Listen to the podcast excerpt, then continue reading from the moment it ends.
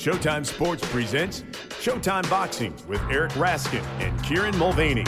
Welcome to another edition of Showtime Boxing with Raskin and Mulvaney with my co-host Eric Raskin. I am Kieran Mulvaney and Eric, I think we are on episode 27 right now. I think that's about Sounds right. right. Um, yep.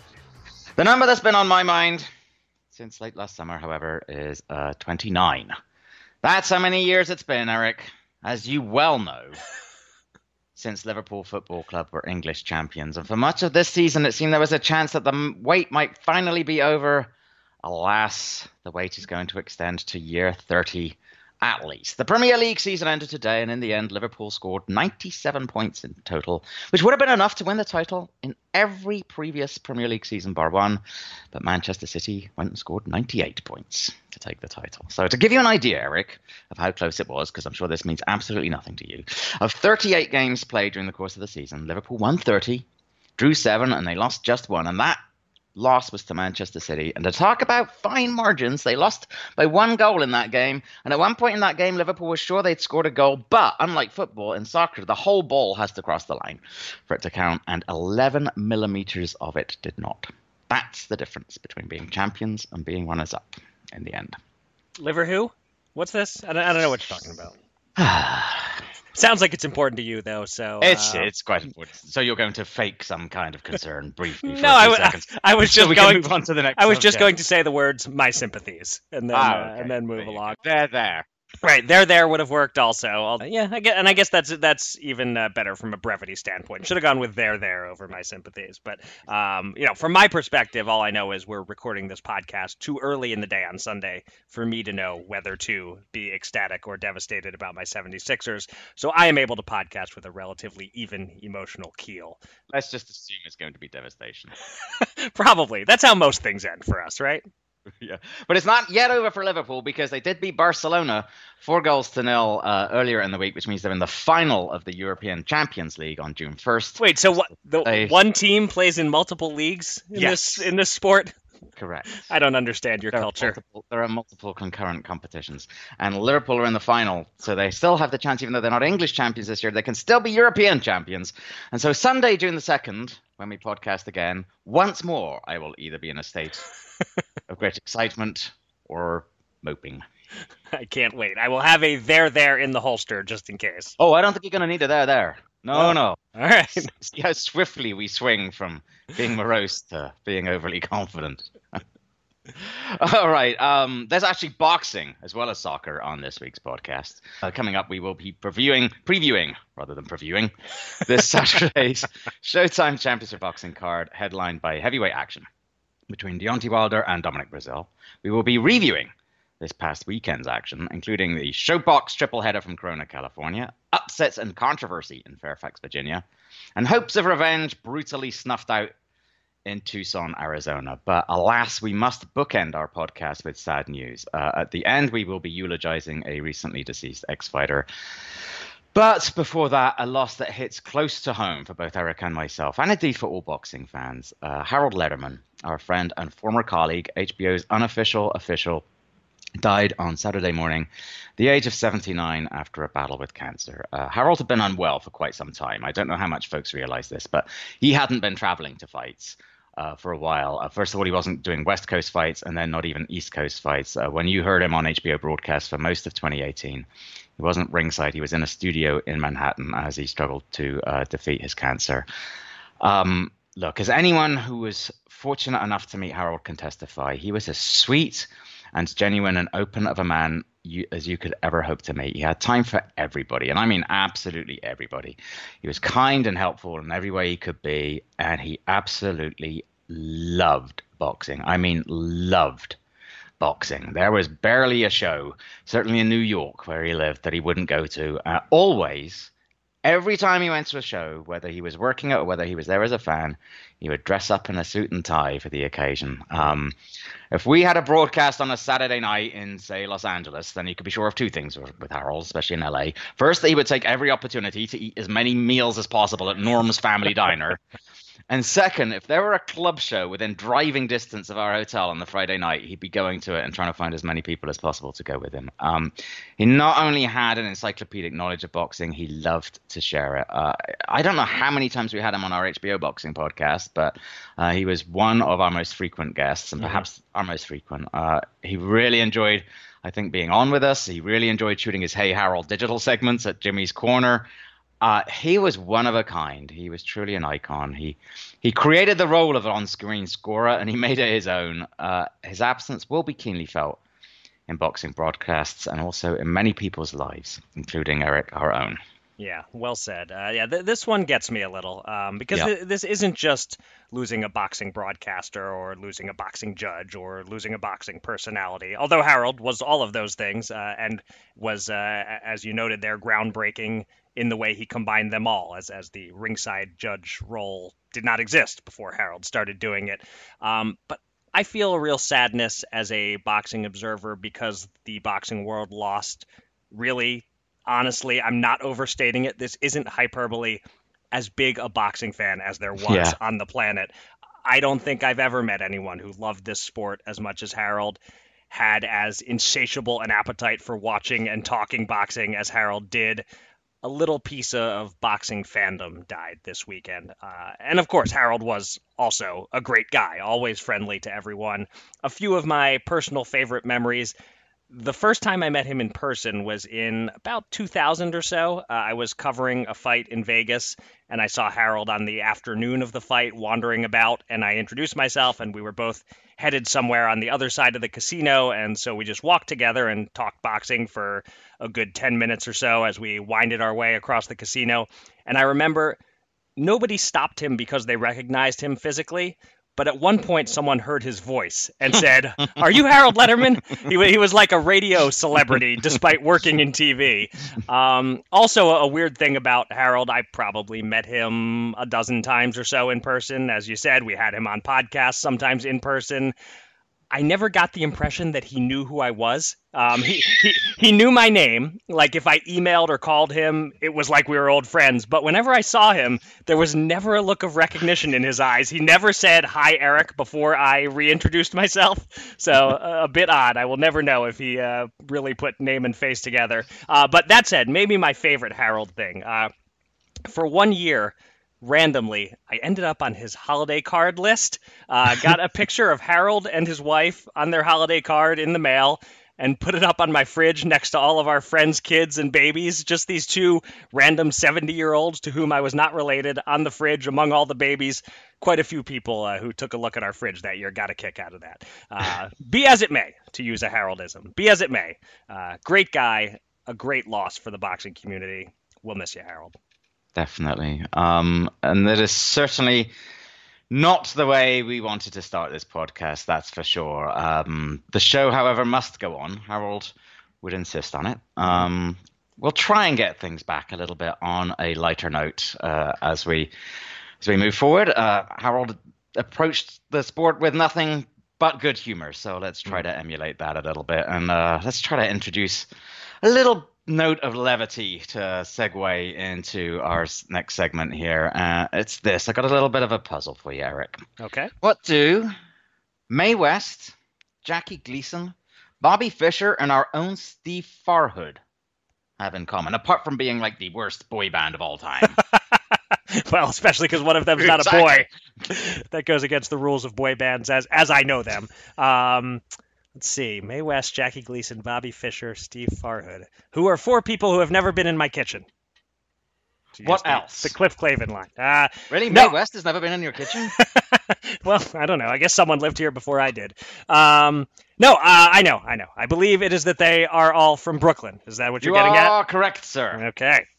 They do indeed all come from Brooklyn. And so too, he says with one of his infamous segues, does this Saturday Showtime Championship Boxing uh, which is the 34th boxing show already to take place at the Barclays Center. It feels like it only just opened yesterday.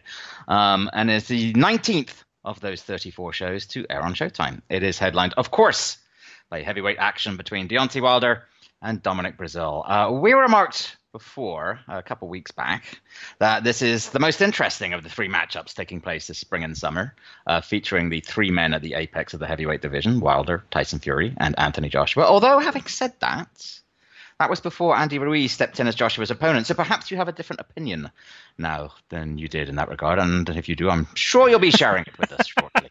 yeah, I'll just um, share it now and uh, and say that uh, no, this is still the best one, but it's a lot closer than it was looking when we thought Anthony Joshua was fighting Michael Hunter. But uh, no, I'm still with you. This is this is the most interesting. Yeah, and it is certainly. I think we can certainly say it's the the most personal. Uh, there is actual legit animus here, uh, dating back to February 25th, 2017, apparently, uh, when Wilder and Breazeale uh, boxed on the same card in Wilder's native Alabama. Wilder defeated Gerald Washington. Breazeale turned back Izu Ugonoh.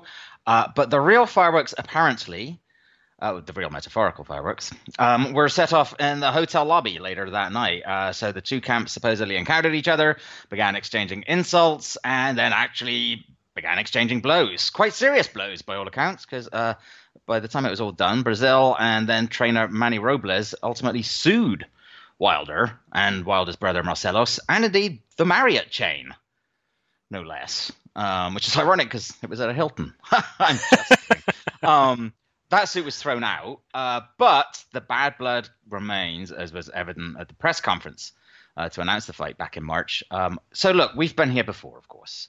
Um, before the James DeGale Chris Eubank Jr. bout earlier this year, uh, we, you and I wondered whether the personal beef between those two would help spark a more exciting contest. Uh, we thought it might. It didn't in the end.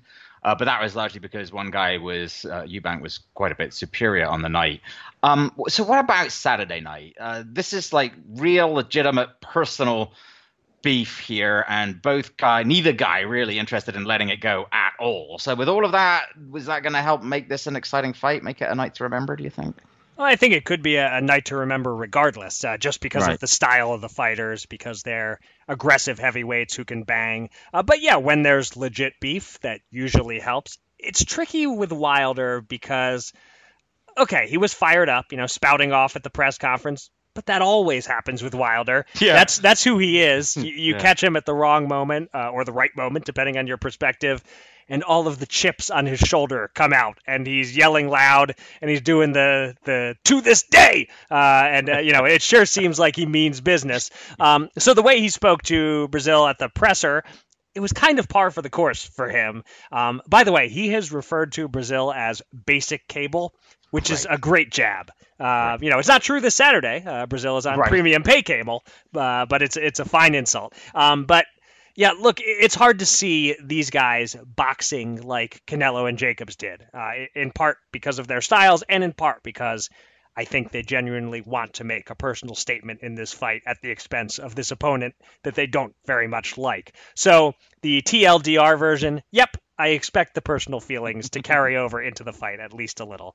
Um, so obviously, these guys are motivated to kick each other's ass, but I presume Wilder has an additional motivation. He's certainly quite aware that Breazeale has already faced Anthony Joshua. Uh, Joshua dropped him twice and stopped him in the seventh round back in June 2016, and that remains Breazeale's only defeat. Uh, Joshua has mocked Wilder for taking this fight against someone he already hung a loss on we all know that whenever Wilder, Joshua, and Fury fight anyone other than each other, they're looking to outdo each other. So, do you think Wilder is going to go into this with the goal of beating Breazeale better than Joshua did? Maybe more quickly, maybe more violently? And is that a risk for him?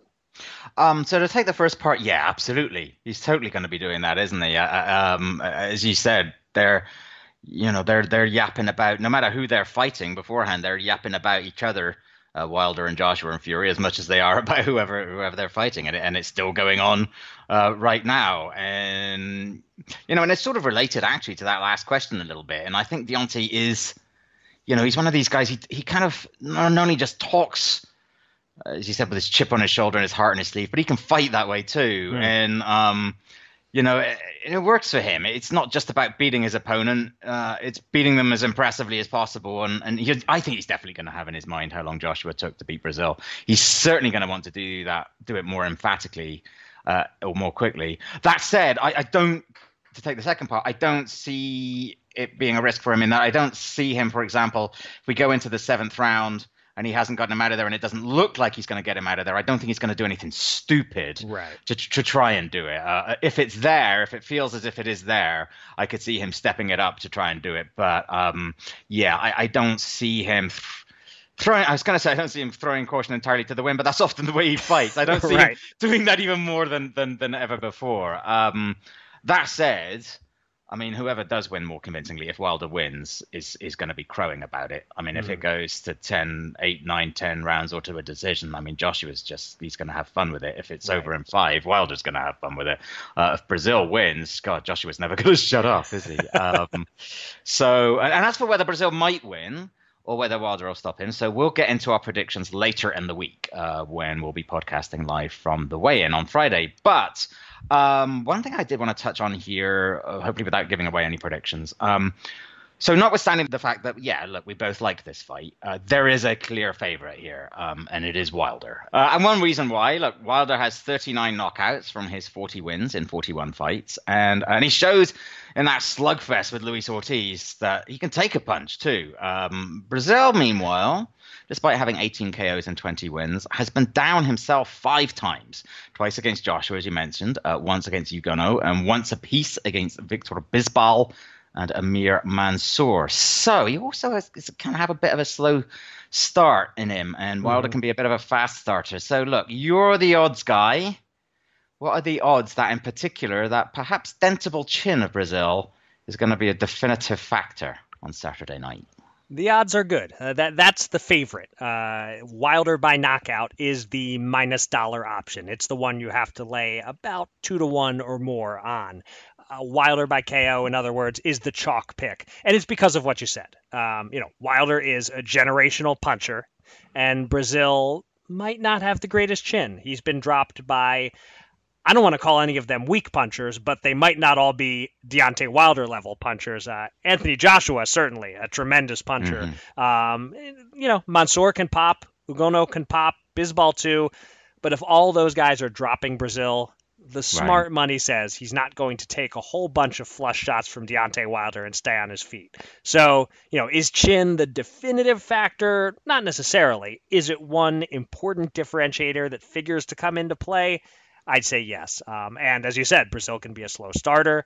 He's susceptible to right hands, so look out. Don't uh, don't don't get up and go to the fridge after the bell rings because something big could land and it could have a major effect at any time. Um, on the subject of Wilder's knockout power, partly the way he detonates bombs is unsurprising when you look at the guy. He's six foot seven, all muscle, so you'd expect him to pack a punch. But in an age where the super heavyweights reign supreme, his weight is positively old school. Over their last five fights, Joshua has averaged a weight of 248 pounds, Fury 260 pounds, Breazeale has weighed 256. Wilder has weighed on average just 218, and against Fury last year, he was only 212 pounds. That's that's like a Joe Louis era heavyweight weight. Uh, Wilder gives up a lot of poundage most of the time when he enters the ring, but he's a hell of a puncher. Despite being 30 to 50 pounds lighter than a lot of the other top heavyweights, Wilder keeps knocking people out, or in the case of his fight with Fury, coming as close to knocking them out as you Right. possibly can without quite knocking them out. So, would you say, despite giving pounds away, that Wilder has the best one punch KO power at heavyweight? I mean, first of all, I mean, how on earth is he only 218 pounds? How is that much of a human being?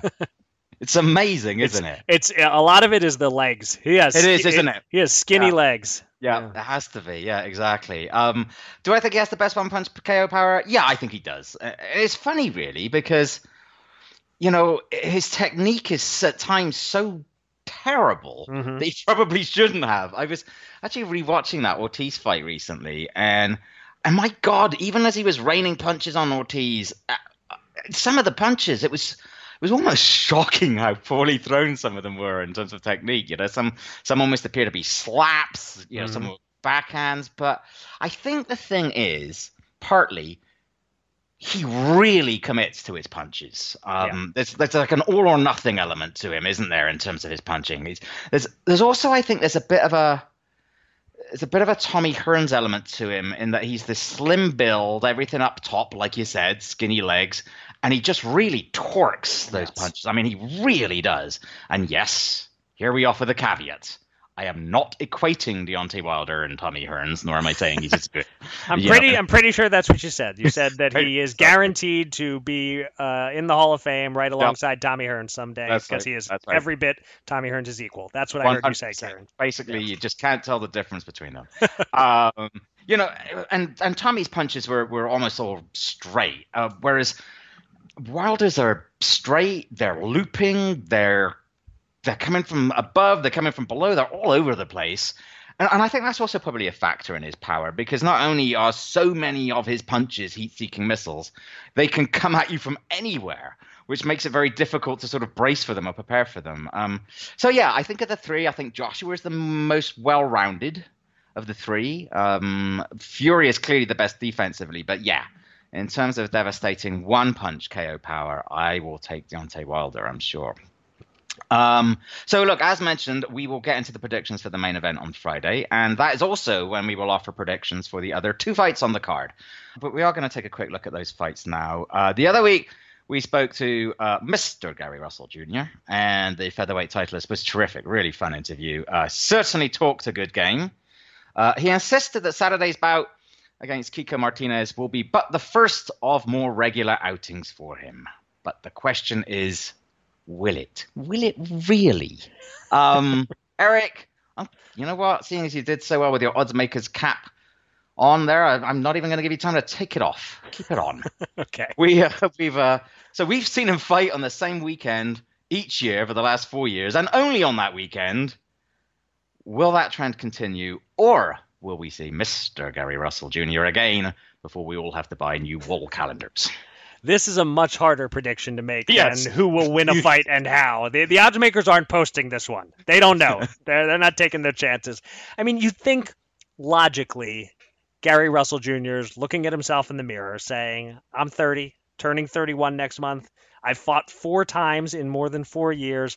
I have to take control of my career and make things happen. You'd think that.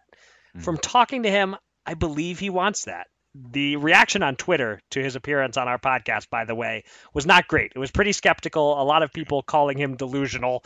Uh, I truly have no idea what comes after this. He could be back in the ring two more times this year and get one of those big fights he's looking for soon. He could be back in the ring on May 16th, 2020. He yeah. has a lot of excuses and a lot of questionable spins on things, and the pattern suggests he talks a good game but tends toward making more excuses rather than sucking it up and making the sacrifices necessary to sign the next fight. I don't know. Let's enjoy his talent while we can against Martinez. Yep. Because it's anyone's guess if he'll follow it up with anything else in 2019. Here's an alternative answer for you, though.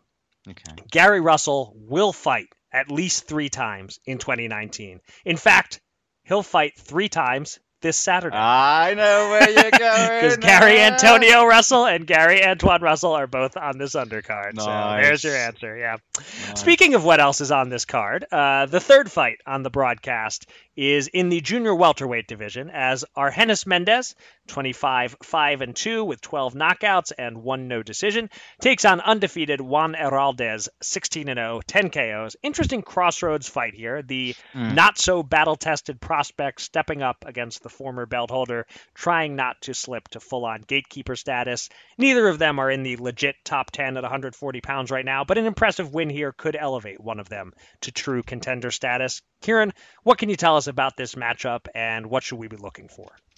So it may not be the most exciting of contests. This might be one of those unfortunate style matchups. Uh, Heraldez, you know, that's a decent-ish KO percentage, but he's not exactly Gatti-esque uh, uh, in the ring. And and of late, Mendez at times can also give off a bit of an aura of diffidence in the ring. Um, Heraldez has a size advantage here. Uh, he's a natural 140 pounder. He's fought at welterweight, whereas Mendez began his pro career uh, much farther south, I think at 130. Um, Mendez, though, has the experience and the activity advantage. Uh, not only has he 33 fights against 16 for Heraldez. He's also fought many more pro rounds, 223 to 67. He's been fighting consistency, consistently, whereas Heraldez's career, partly due to hand injuries, has been a bit fits and starts over the last few years. Um, Mendez also has a massive quality of opposition advantage. His last five opponents have a combined record, or had uh, at the time a combined record of 103 five and one. Hmm. So uh, Mendez clearly not shirking in the, in the quality of opposition. I think the wild card here is what Mendez has left. Um, we talked about him tangentially the other week when we were previewing Robert Easter Jr. against Rances Barthelemy because Mendez had lost to them both. Uh, and in fact, that no decision uh, was also against Barthelemy. Um, and generally speaking, when he stepped up, he has fallen short. In addition to those two, he also dropped a decision to Luke Campbell relatively recently, although there's certainly no shame in that.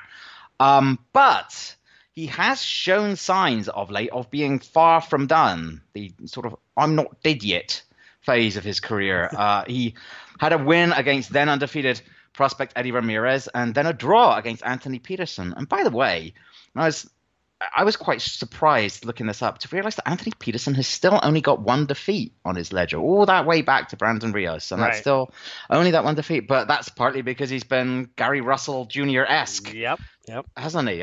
So I was, I was really surprised to, to see that. Um, Interestingly, that uh, Eddie Ramirez is a common opponent for both men. Uh, after dropping a decision to Mendez, he faced Heraldez on the streaming undercard of Gervonta Davis's recent smackdown of Hugo Ruiz. And that was a fight in which Heraldez actually did look entertaining, and he scored a seventh round stoppage. For what it's worth, Ramirez is picking Mendez to win this. He said he just happened to get caught against Heraldez, but he says that Mendez has more power hmm. more experience, and is the all round better fighter.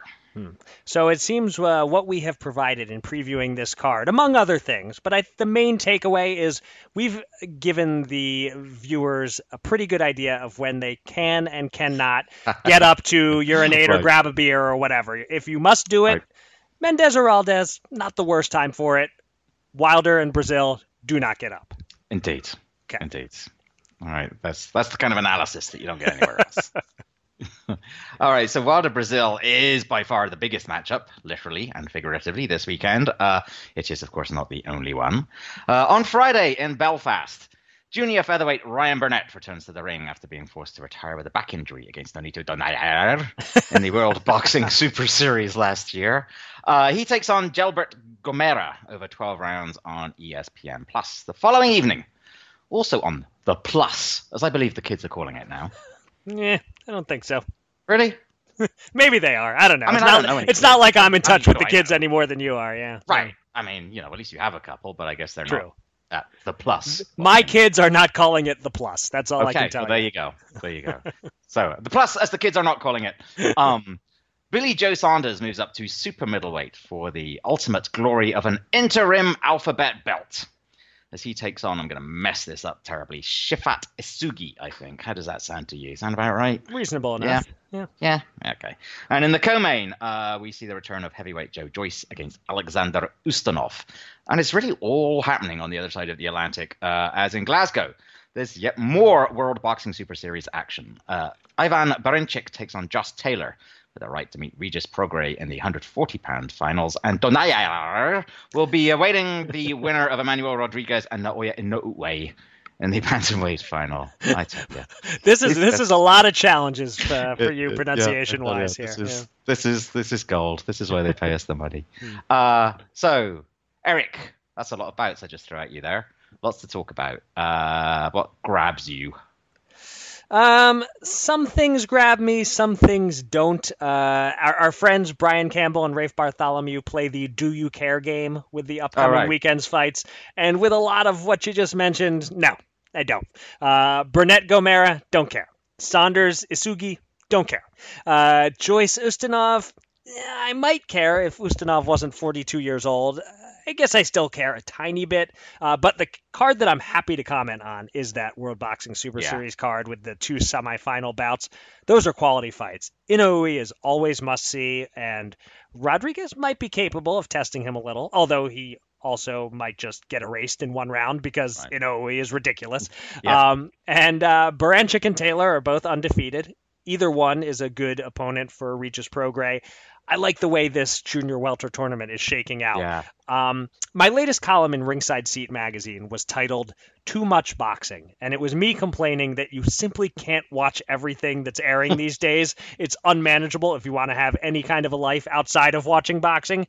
So you have to pick and choose, and if you co host a boxing podcast, hypothetically, you have to tap dance a bit around the fights that you didn't actually watch. Unless I hear that something notable happened, I won't watch Burnett. I won't watch Saunders. With the World Boxing Super Series show, I won't watch the 12 hour long televised undercard, but I will make a point. Whatever else I have going on, even if I can't watch in real time, I will watch the Inoue fight and I will watch Taylor Baranchyk. Those are Yep. worth finding time for. Yep, agreed. Very much. Speaking of fights worth finding time for, how's that for a Mulvaney Nice. transition? Nice. You taught me well. That'll do. Uh, on Friday, ShoBox returned with a triple header from Carson, California. In the main event, featherweight Ruben Villa remained undefeated with a unanimous points win over Luis Alberto Lopez. Scorecards were 98 92, 97 93, and 96 94. A bit closer than the ShoBox crew had it, but still, clear win for Villa. Three points for each of us in our predictions competition. It's the second time we've seen Villa on ShoBox, his first time in a main event. Kieran, last time you were a bit less impressed than I was with Villa. Did he do anything on Saturday to improve his standing in your eyes? Yeah, he did actually. Um, not least because of the difficulty of the man he had in front of him. Um, it's almost unfair, really, to judge a guy based on going up against Lopez. Uh, you know, we described Lopez last week as awkward, but in hindsight, that feels a little like describing Ted Bundy as naughty. I mean, it's just, my God.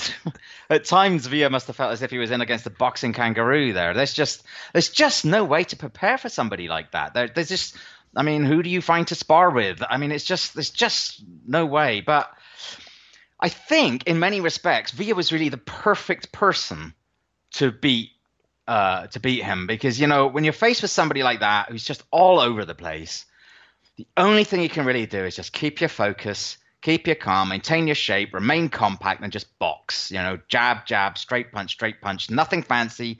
Don't get wild. Um, that's not going to end well for anybody. You know, control the center of the ring, but keep moving as you're doing that, so you're not presenting a stationary target. Um, know, Villa is clearly got a good head on him, as well as having really sound fundamentals. He's, he's clearly a sharp cookie and, and he's calm in there as well. And, and I like the way that he stuck to his game plan and he remained unruffled. And it's easy to become unglued against somebody who doesn't obey any of the fundamentals of boxing, but he didn't. Right. Um, and, and, and what I liked also is as he slowly took him apart, he did in fact step forward a little and into his punches more over the final couple of rounds. Uh, he did catch his attention with a few of his punches down the stretch, a couple of nice left hooks as well, in particular. Um, you know, I, I, I went into it and, you know, even part way through it, uh, unconvinced that he was ever going to be a star, but the quality was really evident. And I also th- was ultimately mm, impressed with those final few rounds where he seemed to acknowledge it seemed to be an acknowledgement that sometimes he's going to need to, to push the action a little bit more to be more attractive to fans. So yes I, I liked I, I thought it was a good performance. I, I enjoyed it against a very a very tough guy to look really good against. Um, you were much more impressed than I was last time I think it's fair to say do you remain that way um, after uh, Friday night and and also so at the top of the show Steve Farhood wondered whether Villa you know, in this fight, he might make the step from prospect to contender. Where do you think he stands on that prospect to contender continuum? What do you want to see from him next? So to answer the the first question, I remain about as high on him as I was. Uh, he's a guy who, despite a serious lack of power, has a craft and skill level Yep. that makes him fun to watch. Although I'll admit, it's interesting that that you were most taken by the last few rounds. Uh, I started drifting a little in the second half of the fight, uh, and we see that a lot with skillful guys who Yeah. either aren't going for the knockout or aren't capable of getting the knockout. Uh, even at the very top of the food chain, I've said in the past that there have been plenty of Roy Jones fights or Floyd Mhm. Mayweather fights where I'm riveted for the first few rounds, just blown away watching their talent, and then it becomes repetitive. Uh, That happened a, a bit here. Um, Lopez certainly did his best not to let up, to make things tough and uncomfortable for Villa, to force Villa to keep working. But still, the, the second half of the fight my mind actually wandered a, a bit. But I like Villa a lot. Um, you know, he's probably not a future pound for pound guy, but he's a guy with the tools to have a nice long career around the top of his division. Maybe has a Paulie Ayala like projection. Hmm. Um, yeah, I, I, could see him having a career around that, that level. Yeah, not bad at all. Um, you know, and as for uh, prospect contender, I definitely wouldn't call him a contender yet. He's still a prospect and I would guess he's still at least three or four three or four fights away from facing a real contender. I think he should continue down this road, fight another fellow prospect in another ShoBox main event next, or maybe try to land an opening bout on a Showtime Championship boxing card. And if the road is leading to one opponent in particular, it's clear that that would be his old amateur rival, Shakur Stevenson. But mm-hmm. that fight might be years away. Um, I'd like to see it either sooner or later. I'm I'm intrigued by that potential matchup. Mm. Uh, moving on to the undercard from Friday, we saw two other prospects also maintain their unbeaten records. In the co-main, 140 pounder Michael Dutchover. Uh, man, every time I look at his name, I see Dutch oven. Uh, but that's my cross to bear. Um, maybe, hopefully, I've now passed it along to you. I guess that's baked into your brain now. Oh, there you go. Ah. Well done. It is. Um, so he uh, he barely broke a sweat in knocking out late rep- late replacement Roski Cristobal with a left hook to the liver in the first round. Uh, and in the opener on the card, bantamweight Saul Sanchez stopped Brandon Benitez at the beginning of the eighth. Dutchover's win was so quick, it makes sense to just lump the two together. So, Kieran, what did you make of him and Sanchez? Uh, right. Yes, you're right. Putting them together. A touch on Dutchover first. Um, yeah, there isn't that much to say because there wasn't much to talk about. Uh, I'm sure what I have to say is going to take far longer than than the fight itself. um, but you know what did impress me in that short time that we saw him was how tremendously calm Dutchover was from the, from the very beginning. He had that like cold assassin look about him. I thought, uh, and I think in the same way that Villa deserves credit for dominating an awkward guy, I think Dutchover I think deserves credit also for being so evidently at ease against a late replacement who like awkward guys can be can be difficult um, you know it's a guy for whom you know he was not preparing for the over these last several weeks uh, and the stoppage swift as it was, wasn't out of the blue. He, he clearly identified early on uh, that Cristobal was leaving some space there on his flanks and, and that, that was a place to target. I don't know if that was from tape that he watched on Thursday or Friday after he knew that's who he was facing, or whether he saw that immediately upon being in the ring with him, which would be very impressive, or whether he was just like, oh, this guy's kind of tall, I'll hit him to the body. Um, either way, he's however that happened, he zeroed in on that and and yeah, and that punch was legit. I mean, Cristobal let out a yelp of pain as he dropped to his knee, so that was a, a legit um, body stoppage. Um, so you know, and afterwards he was complete, he was calm again and victory. Like almost shrugged. Well, that's that day at the office done. Um, probably a bit frustrating for him. I think, as Steve Farhood said, you know, you don't you get so few opportunities to fight as a pro. It kind of sucks when one of those opportunities are basically wasted like that. Um, you know, but the the flip side is, you know, hopefully he can stay in the gym, and because he d- didn't take any punishment, maybe he can come back very soon. Um, wow, that's amazing. That was like three times longer than the fight. Uh, only three? I mean, yeah, about that. Yeah, yeah. I actually really, I at first thought, well, I'm not going to have anything to say as I watch this. I'm like, well, we'll just just skip right through this. But well, it's me. so uh, as for Sanchez. I don't know. It's a bit difficult to know how to grade that win because it's still a bit difficult to know how to grade Benitez because we knew so little about him coming in. Right. Um, based on what we saw, I actually wouldn't mind seeing Benitez again either. Uh, he, he, looks like he'd be a pretty good test for a lot of young prospects. Um, Sanchez, he didn't look like a blue chipper to me, eh? I mean, I thought his punches were a bit slow. He was a bit too easy to hit he, didn't appear to be doing a tremendously good job of like punching between Benitez's punches. Like when Benitez was punching, he just sort of went into his shell and then waited before before firing his own offense. It was, it was really when Benitez started to tire in that fourth round that um, and his output dropped that Sanchez really turned it on. Um, that said, what I did like when he committed to it, he started off very well, then got away from it, and then went back to it. His body punching, that was very good. Um, when he committed to his combinations, they were very good there's just a little bit too little of that for my liking. Certainly wouldn't want to write him off. I'd be very happy to see him again. There's clearly something there. Not convinced he's, like I said, not convinced he's fully a gold standard. Um, but hey, you know what? That might part of that might be due to Benitez, what he was doing to him there, uh, uh, benef- to the credit of Benitez other than the deficit of Sanchez. Um, the thing I want to ask you about, uh, particularly, is as we discussed, I think it might have been last week, maybe the week before. I have been, Eric, and I say this from love. Um, I've been a bit alarmed by signs of humanity on your part that that I hadn't previously noticed in lo these many years of podcasting together. So reassure me that the old Eric is in there, alive and kicking. Tell me you did not like Raul Caiz' junior stoppage in that bout, the Sanchez Benitez bout. Oh yeah, yeah, yeah, yeah. Sadist Raskin is back. That that stoppage sucked. Um, yeah, it did, didn't it? Benitez was still in the fight. Um, yeah, his face was looking pretty lumpy, but he wasn't hurt by any one punch. He wasn't hopelessly behind. He was still throwing punches. I think Caiz absolutely jumped the gun there. And and I'll pull out something I have said this in the past. It's so easy to trot out the well, better one punch too early than one punch too late.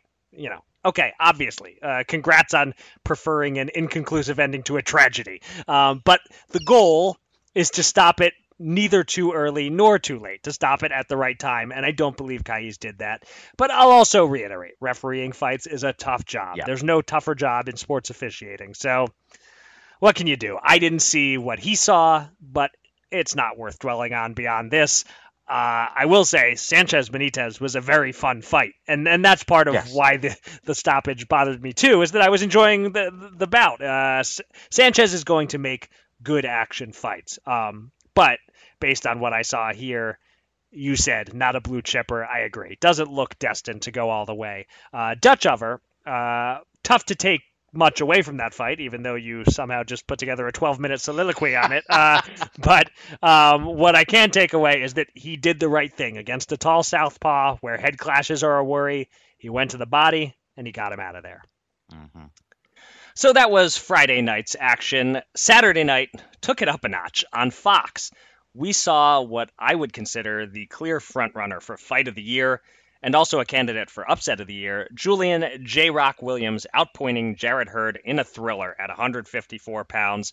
Williams knocked Hurd down in the second round and went on to win by scores of 116 111, 115 112, and 115 112. The judges got it right despite this being in front of a pro Hurd crowd in Fairfax, Virginia. Williams fought brilliantly on the inside. He showed guts, as did Hurd, mind you. Uh, Williams had some new wrinkles in his game, uh, taking little steps to the side to create angles and just generally fighting like his career depended on winning this one. I certainly didn't see this coming. Uh, Kieran, a, a few questions for you. Would you agree this is the fight of the year so far? Were you as surprised as I was that J Rock had this in him? And does yet another slow start from Hurd suggest maybe it's time for him to move up in weight? I think it probably is the fight of the year. Um, I always like hesitate because I thinking I always find myself thinking there must be something I've completely forgotten that somebody's going to call us out on, and we go, "Oh yeah, forgot about that." But I really can't can't uh, think of anything right now that's a major challenge to it, and that's even though at the end of the fight, even though it was close, I was confident that Williams had won. Right. If you know what I mean, it was, it was one of those those, those things where, yep, it was pretty clear that there was a winner, but nonetheless, it was pretty it was pretty exciting all the way through. Uh, I didn't expect this at all. Um, I certainly didn't think that J Rock had this in him. I, I was actually going into it imagining that if he wasn't there already, a really good win by Hurd could start to put him in, in, in the bottom end of some people's pound for pound lists. Uh, mm. He was starting to make that good of a case for himself, I thought, but it just didn't happen. Um, yeah, J Rock was just up for it right from the very beginning. Um, I, he was fighting like a man possessed, like you said. It was a guy who felt that okay, I've got the one one loss on my ledger. I can't afford to have a second loss. Uh, I need to get in there and and really take this from this guy. and it wasn't just his energy that he brought to it. It's like you said, it was some of the wrinkles that he added in there. And and even though Hurd kept throwing and landing some really telling blows, it really felt throughout. I thought that the contest was being conducted on Williams' terms, yeah. um, and I really liked the shortness and the swiftness of the punches and combinations there, which was what made them so effective. He was better from the outside. He was better from the inside. Um, you know, I don't know about you know with Hurd with moving up. Uh, Yeah, I mean, gosh, it was really interesting. He looked so much the bigger man in Oh, there. yeah. That's for that didn't he though? Huge. Like yep. that that was that was the thing when you saw them up up together, even as Williams was taking it to him. So maybe uh, there certainly won't be any easier challenges at 160, but maybe physically it will be easier for him. But Mhm. before that happens. There has been talk. There was talk immediately afterward of, of a rematch. Um, Hurd saying that he, there was a clause. He certainly wanted to exercise that clause. But Williams was also asked about fighting the Charlo Harrison 2 winner. So plenty of options. What do you want to see next? Well, I really liked Williams' idea that he shared in the post-fight interview. He wants to do a rematch, and he wants Hurd to come to Philly. Uh, that's fair, Yeah. and that's a very Philly fight. Uh, I'd love to see that. I'd be there regardless of whether it's on Showtime. Uh, the Charlo Harrison winner is fine too, but I think I prefer the immediate rematch if Hurd is going to stay at the weight, which I'm not so sure he should. I, I do think that these slow starts have a lot to do with him just draining himself too much to get down to this weight. But I guess he would know that better than me, and we'll see what he decides there. Um, but I mentioned J Rock's post fight interview. What an interview it was! Very powerful, a lot of emotion, a ridiculous amount of class.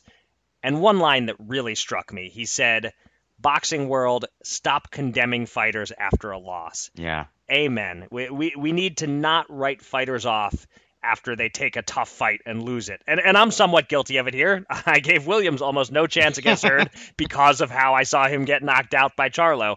But we need to encourage fighters to take challenging fights by making it clear that one or two losses is not the end of the world. Uh, good for Julian Williams for how he proved that in the ring against Hurd. Yeah. On the undercard, uh, Mario Barrios scored a second round knockout of Juan Jose Velasco with a body shot, and Matt Korobov and Immanuwel Aleem fought to a 10 round draw. It was originally announced as a majority decision win for Korobov, but they retotaled the scores and revealed that it was, in fact, a draw. And that was kind of a big story in the moment, but then Williams Hurd happened, and it all feels like an afterthought now. Anything to comment on here before we move on to the ESPN card? Look, I just spent five minutes talking about a fight that lasted half a round, so of course I have something to comment on. Um, uh, so first of all, I was impressed with Barrios. Uh, you know, I've heard his name a fair bit this year, not least thanks to the sterling efforts of his publicist Mario Serrano, who's been pushing his name quite a bit. I, I you know, he looked nice and patient in the first round, and then that lightning fast left hook to the liver uh, that took a lot of rewatching to see it. Um, very impressive when you think it took uh, uh, Regis Prograis seven rounds, I think it was, to get Velasco out of there. Uh, one thing I'll say about that, Fox, if you're going to have boxing, get to the replays much more quickly, please.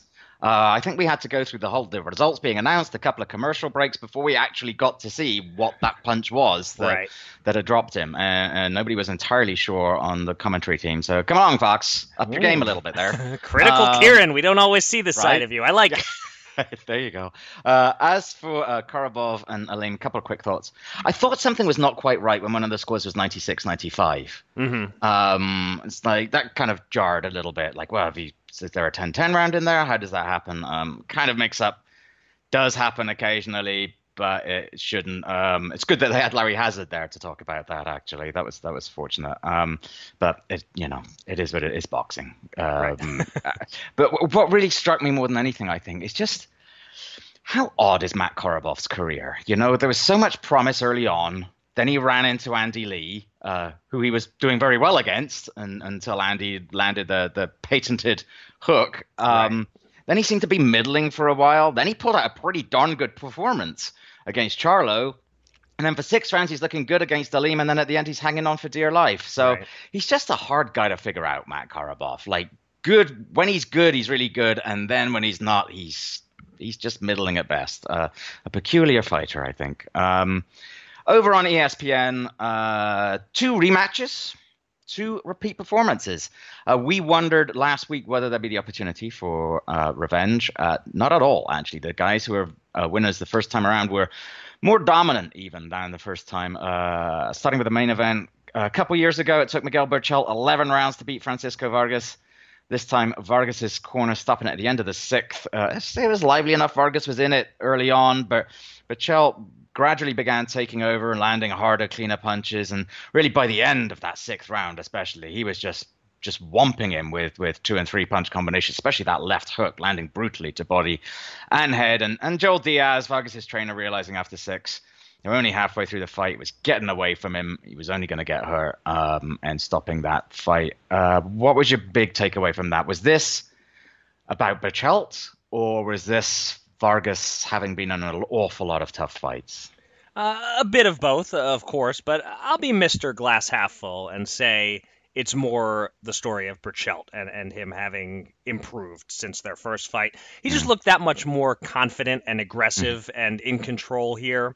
Vargas looked positively overmatched. Uh, like you said, it was competitive maybe for the first couple rounds or kind of looked that way, but he was never really getting any serious business yeah. done.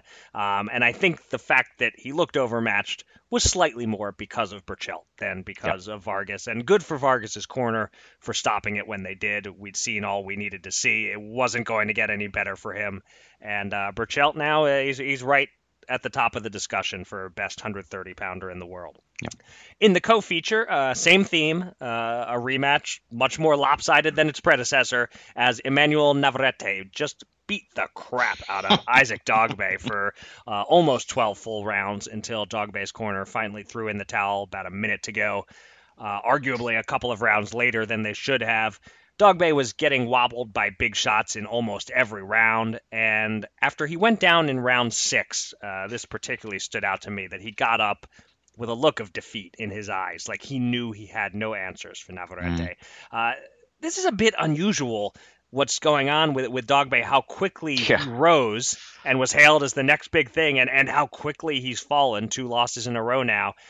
Is Navarrete just a nightmare matchup for him? Is Dogboe not as good as people thought? Or can the punches actually be catching up to him at just 24 years of age? What do you think? Well, first of all, I totally agree with you. The corner, I don't even know that it was arguable, actually. The corner really should, I think, have stopped that fight earlier. The ninth round was the perfect time to stop that fight, um, either during or right after. As you said, yeah, he did have that yeah, he did have a sort of almost a look of resignation when he went down yeah. in that sixth round, didn't he? And and then it just kept on going, and then the ninth was was really brutal. That was a perfect time to step in and make the humane stoppage. Look at the contrast between this fight and uh, and the one we just talked about in terms of uh, humane stoppages. Mm-hmm.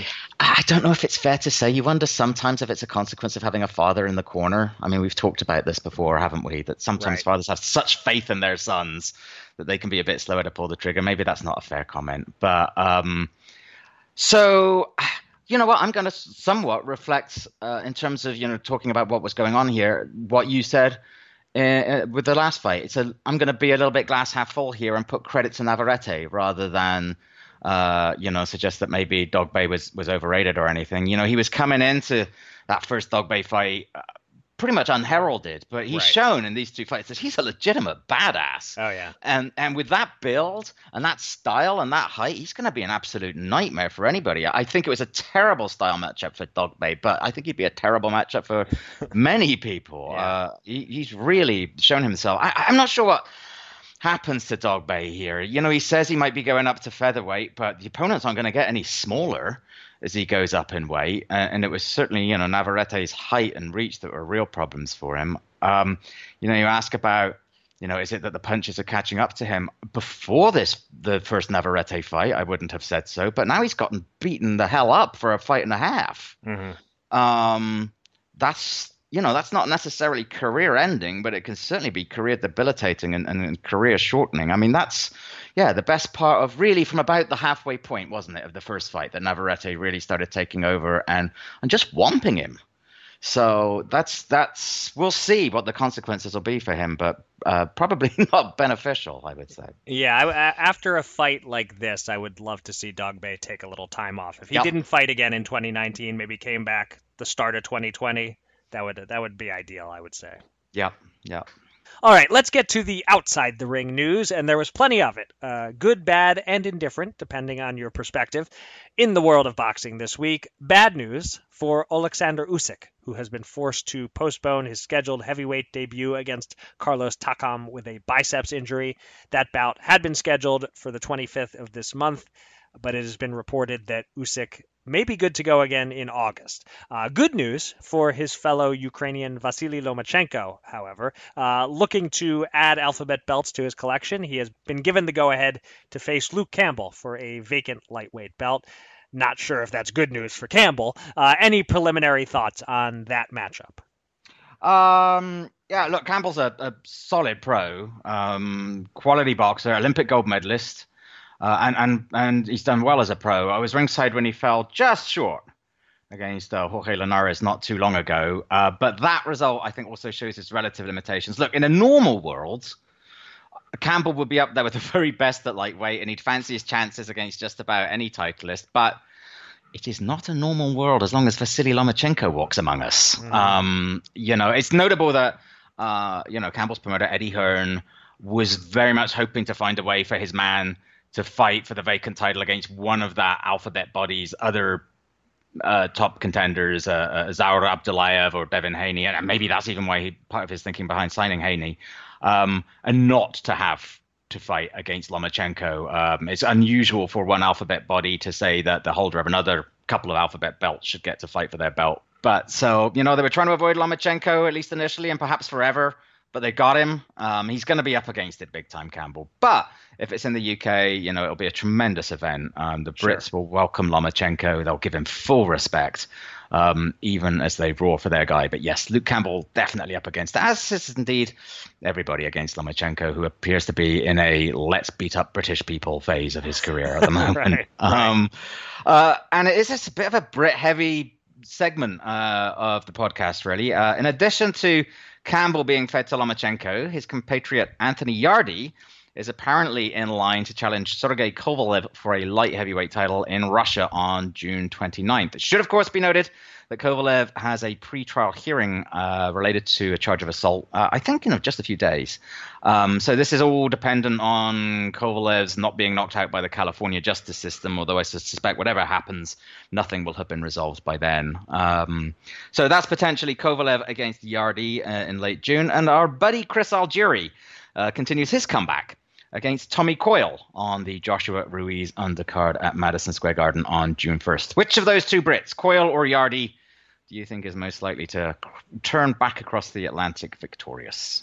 That's a good question. Uh, Coyle's pretty much a club fighter, um, but I'm not sure if Algieri is still world class at age yeah. 35. And after sitting out from April 2016 to November 2018, now he's back in action. I'd favor Algieri, especially at home, but Coyle is live. Um, and Yarde is a different sort of case. He'd be stepping up against arguably the best in the division, a veteran in Kovalev who's been near the top of the pound for pound list and has faced the very best, whereas Yarde, though talented, is really untested. Yarde looks great on offense when he's beating up overmatched guys, yeah. but I have no idea what he'll look like with art- artillery coming back at him. So he has to be an underdog also, especially in Russia. Um, but I guess I'd make him slightly more live than Coyle because Kovalev is aging and has been vulnerable yep. at times. Maybe the youth and athleticism and power of Yarde would get to him. It's an interesting fight, uh, if not one of the fights anyone is really calling for for Kovalev. Yeah. Yeah. But with all due respect to the Ukrainians and Brits, uh, and we wanted to let them have their moment in the sun here, there's no question about what the biggest fight announced this week is. July 20th on Fox pay per view, Manny Pacquiao takes on Keith Thurman. We've talked a lot already about this possibility ever since they each scored wins back in January. We've said it was the most logical matchup for both men. And as I tweeted on Saturday, right after hearing about the fight, really remarkable when you step back and look at the fact that Pacquiao is 40 years old. He's had 70 fights.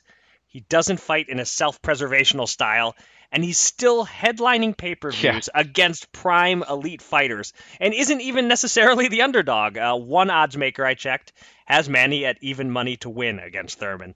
Uh, we'll talk more about this fight as it draws near, but just uh, what's your quick initial reaction to the announcement?